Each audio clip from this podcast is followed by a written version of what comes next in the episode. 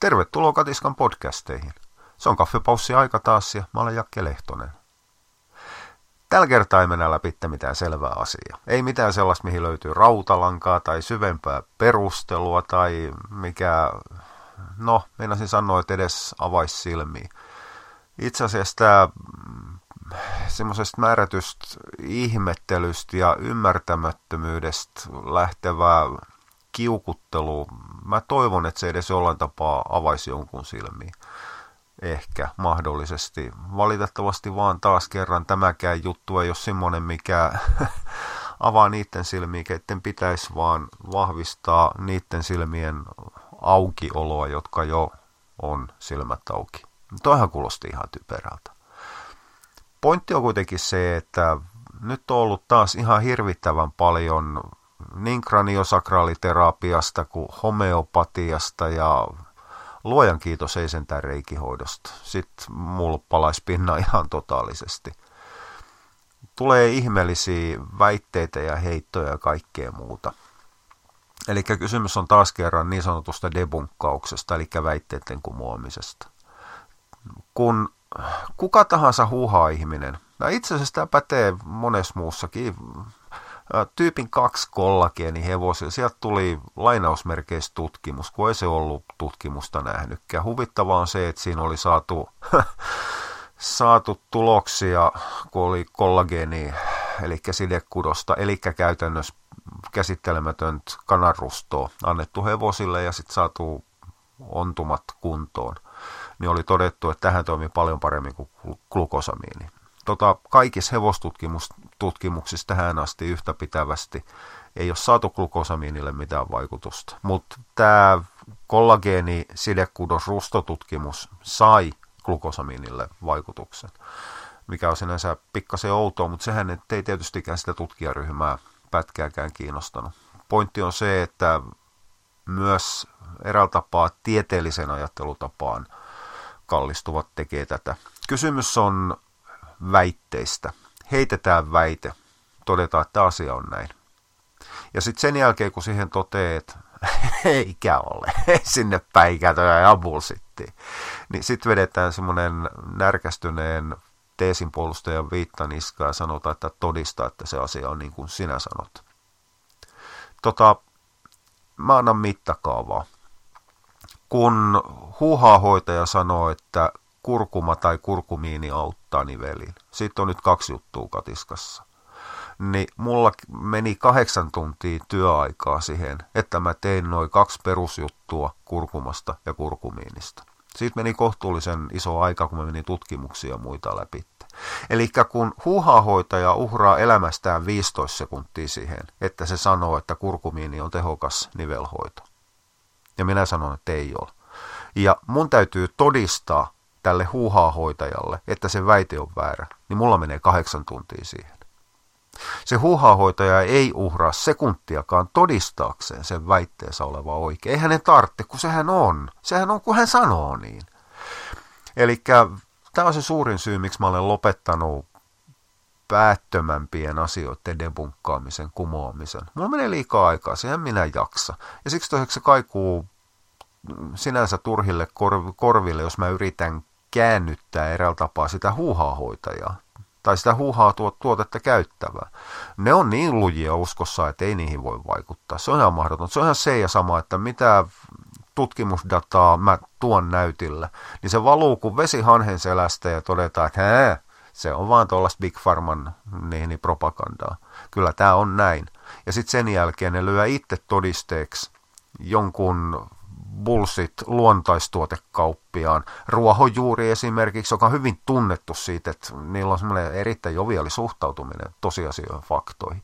Se, että ne puhuu paskaa niin paljon, että, että, että siihen ruvettiin jo ylemmältä taholta, eli viranomaispuolelta puuttumaan, niin hän kiersi tämän hienosti.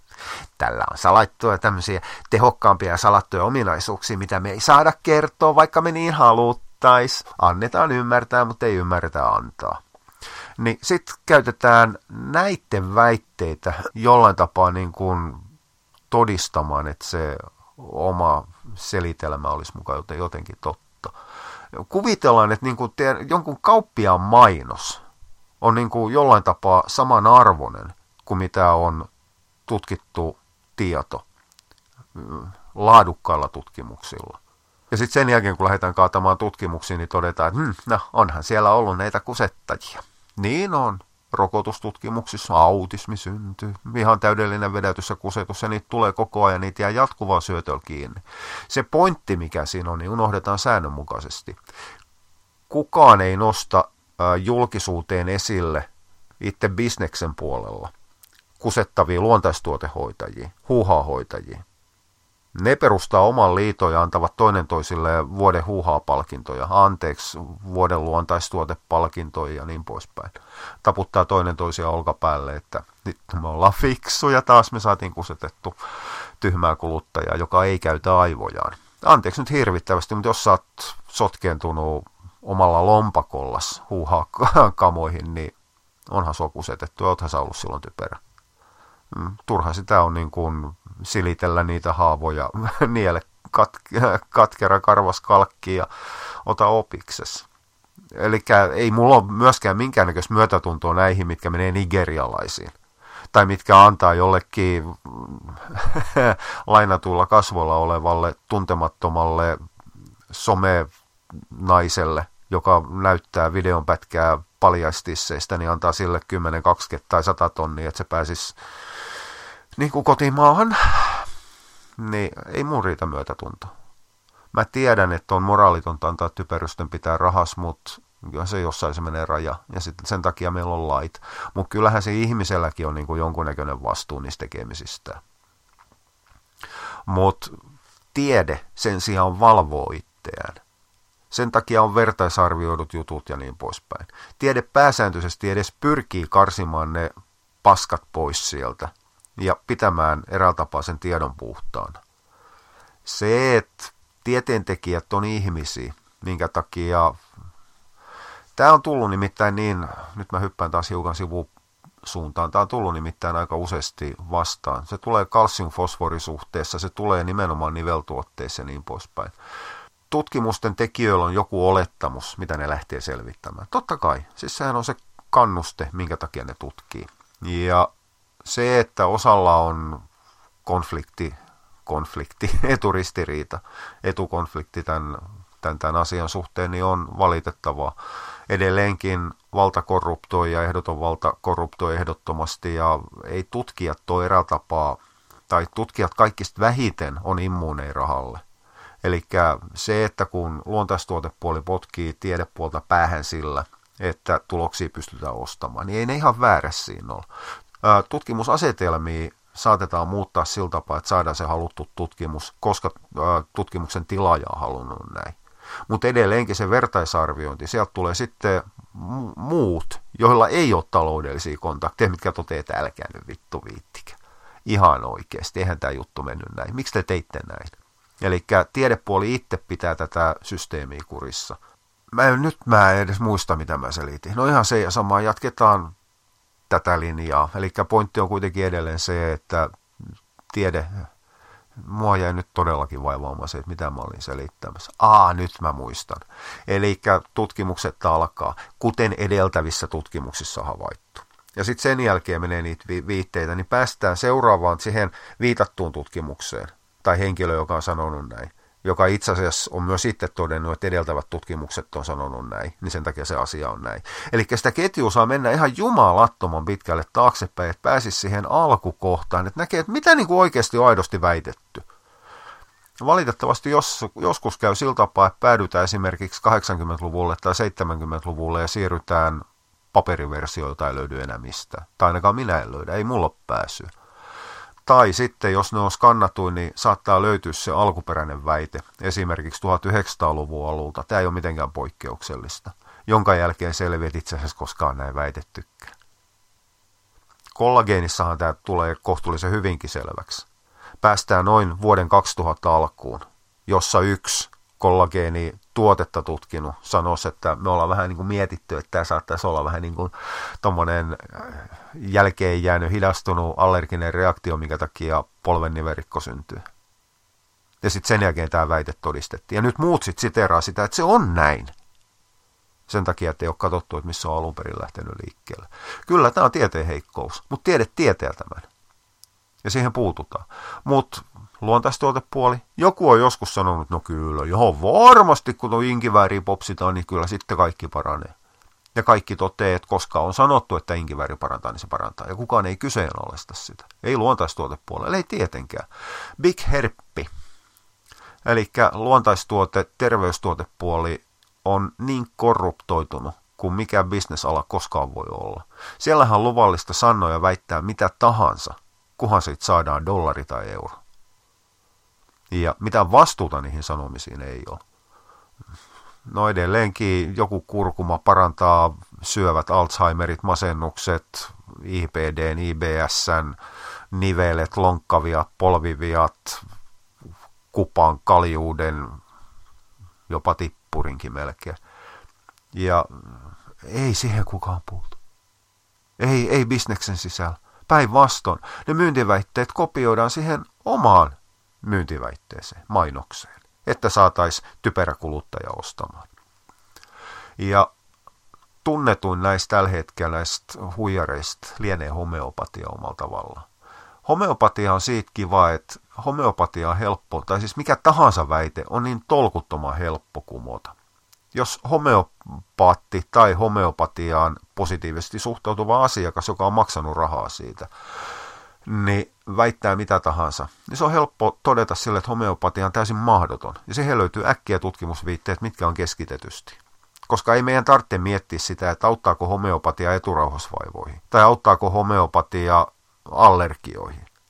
Riittää, että me todetaan, että homeopatian toimintatapa on mahdoton. Ihan kaikissa asioissa, se riittää. Yksikään homeopatian uskovista ihmisistä ei sitten niinku piittaa tästä hiton vertaa, koska kokemukset ja niin poispäin. Edelleenkin, kuin äkkiä mä löydän tuhansia ihmisiä, joiden mielestä rukous auttaa mihin tahansa vaivaan. Eli löytyy positiivisia kokemuksia. Ää, kuin nopeasti mä löydän positiivisia kokemuksia siitä, että esimerkiksi albinolasten osien kuivaaminen tai syöminen auttaa köyhyyteen, aidsia ja niin poispäin. Mä löydän niitäkin kokemuksia, positiivisia kokemuksia aika hyvin. Ää, kuin nopeasti mä löydän todisteet positiivisista kokemuksista, että neitsyön raiskaaminen auttaa aidsiin ja hiviin. Niitäkin löytyy, niitä positiivisia kokemuksia. Jostain kumman syystä suomalainen vähintään peruskoulun käynyt, kohtuullisen tervepäinen ihminen on sitä mieltä, että homeopatian kohdalla niin kuin nämä positiiviset kokemukset on jollain tapaa niin kuin näyttö jostain. Mutta esimerkiksi neitsyön raiskaaminen hivin korjaamiseksi sit ei ole niin kuin jollain tapaa uskottavaa. Et, eikä se, että kätten päälle paneminen ja rukouksien lausuminen jotenkin para, parantaisi halvauksesta tai syövästä. Mä en niin kuin ymmärrä, että millä ihmeellä, nyt mä sanon te, mä tarkoitan siis kaikkia teitä homeopatiaa uskovia, niin millä ihmeen perusteella te nyt olette päättänyt, että just tämä määrätty ihmeaine, siis kysymys on nimenomaan ihmeaineesta, koska siinä edelleenkään siinä maitosokeripillerissä ei ole mitään muuta kuin maagissäteilyä. Se ei ole luonnonlääkintää, se ei ole yrttilääkintää. Jos joku, kuka tahansa täyspäinen, täysikäinen ihminen edelleen tänä päivänä luulee, että homeopatia on jotain tekemistä yrttien kanssa, niin sitten on kytketty se ajattelupuoli jossain vaiheessa nolliin. Edelleenkin sitä Googlea saa käyttää johonkin muuhunkin kuin vaan niin, niin saittien osoitteiden antamiseen. Siis tähän on valitettava tosiasia, että Googlehan suurin osa ei käytä tiedon hakemiseen. Suurin osa käyttää Googlea selaimen osoitepalkkina. Että jos Katiskaa haluaa, niin se on paljon helpompaa kirjoittaa Katiskaa ja sitten Google tarjoaa siinä sitten www piste katiska piste info, niin sitten voidaan mennä siitä. Saman asianhan saisi napauttamaan suoraan siihen selaimen osoitepalkkia kirjoittamaan sinne katiska piste info, niin se antaa, antaa sieltä linjan. Mut, mut, kyllä mä olen jo aikoin sitten menettänyt uskoni kahteen asiaan. Mä oon uskonut, menettänyt uskoni peruskouluun ja mä olen menettänyt uskoni ihmiskunnan tulevaisuuteen. Hei, ihan oikeasti mä toivon, älkää olko kusetettavia lampaita. Koittakaa nyt käyttää sitä järkeä ja nimenomaan sitä maalaisjärkeä. Siis tää on Anteeksi, mä katkasin kesken lauseen, mutta tämä nyt ei ole ihan ensimmäinen kerta kaffepoussissa eikä muussakaan. Mutta säännönmukaisesti nämä, mitkä puolustaa homeopatiaa, gran, kraniosakraaliterapiaa, reikiä, mitä tahansa, mikä perustuu mahdottomuuksiin, niin niiden ensimmäinen kokemusten jälkeen, ensimmäinen peruste, eli se on sitten jo toinen peruste, niin on se, että sanohan maalaisjärki. No voi luoja varille, kun maalaisjärki ei sano. Maalaisjärki sanoo, että kusettaja on kusettaja. Älä anna perkele rahoja semmoisen, kenen sä et luota. Älä anna helppoheikille rahaa. Maalaisjärki sanoo, että helppoheikit, jotka myi sen aikaista vanhaa, siis eräällä tapaa Kiinan kamaa mahdollisimman halvalla. Pistetään tästä tämä pussi ja pistetään vielä tämän kymppiin tämä tänne ja tähän samaan kymppiin laitetaan vielä kolme kynää ja tähän samaan kymppiin laitetaan vielä pölymurin pölypussi. Kelpaako? Eikö kelpaa? No laitetaan vielä yksi ranskaleivä mukaan. Koko pussi kympillä. Maalaisjärki sanoi silloin, että okei, siis se on halpa ja iso paketti, mutta hei, ihan oikeasti eihän se laatu ole yhtään mitään. Et kyllähän tässä niin kuin huijatuksi tullaan. Maalaisjärkikin sen kertoo. Niin tämä ajattelutapa päteisi maalaisjärkiajattelussa homeopatiaan ja kaikkiin muihin. Tajukteeron. Mutta edelleenkin en minä rupea enää depunkkaamaan kolmen sekunnin väitteitä, koska se vaatii multa toivot tolkuttomasti työtä. Enkä mä myöskään rupea enää sit sen syvemmin vastaamaan asiallisesti. Ensimmäinen vastaus saattaa olla asiallinen. Mutta kun siihen aina vastakommentti on, että eihän sinä tiedä. Hei. Oletko kokeillut? Ei, en ole kokeillut. Mä en ole myöskään kussut palohaavaan, joka sekin on vanha uskomus. Ja mä tiedän, että se ei niin kuin sinänsä toimi, että se ei ole kauhean järkevää ihan kokeilematta sitä. Mä en ole myöskään syönyt keltaista lunta. Ei mulla ole kokemus siitäkään, että kyllähän mä niin kuin osaan niin kuin suurin piirtein päätellä, että ei se kauhean järkevää nyt kuitenkaan ole. Mutta jostain syystä kokemusasiantuntijuus on niin vahva asia, ja nimenomaan huijausten verkostomyynnissä, pyramidimyynnissä. Siitähän kysymys aika pitkälle on. Elikkä kyllähän mä rupean heiluttamaan sit sitä virtuaalista pesäpallomailla kohtuullisen nopeasti. Ja joku on mulle joskus sanonut, että kun sä vastaat mulle noin häijysti, sen jälkeen kun alkuperäinen väitteen esittäjä on puhunut paskaa suut silmät täyteen, osoittanut oman typeryytesi, niin luuleeko sä, että mä koskaan tarvitsen sun apua, että mä maksaisin siitä? Tota en luule, enkä mä halukkaan. En mä pysty auttamaan tuollaisia ihmisiä. Siis se on vaan fakta. En, en mä pysty koko, koko koiraomistaja kantaa auttamaan, enkä mä halua. Mutta siinä, siinä vaiheessa tilanne, okei, tämä menisi enemmänkin ravintokouluttajapuolelle, mutta mut, kyllähän tilanne on silloin se, että en mä edes yritä muuttaa sen alkuperäisen väitteen ajatuksia, koska mä tiedän, että mä en pysty siihen. Kukaan ei pysty. Usko on luja. En mä pysty rationalisoimaan uskovaiselle, että Jumalaa ei ole. Se uskoo siihen Jumalaan ja on sitä mieltä, että meikäläinen joutuu helvetin liekkeihin, niin en mä pysty kääntämään sen päätä. Sen sijaan mä saatan pystyä vaikuttamaan niihin kymmenen, kaksikymmentä, viisikymmentä tai sata tuhatta ihmisen, jotka hyvin hiljaa seuraa sitä keskustelua. Ehkä siinäkin rakentavampi lähestymistapa olisi tehokkaampi, mutta hei, ihan oikeasti jossain, jossain menee raja siinä rakentavassa lähestymisessäkin. Eli edelleen käyttäkää Googlea ja olkaa hyvinkin varovaisia niiden lopputulosten kannalta. Ja jos sä kuulut aktiivisiin keskusteluihin, keskustelijoihin, ylipäätään somesta ja mistä tahansa, niin mä neuvon sulle ihan sama asia. Älä uhraa sekuntiakaan vaivaa bullshitin väittäjiin.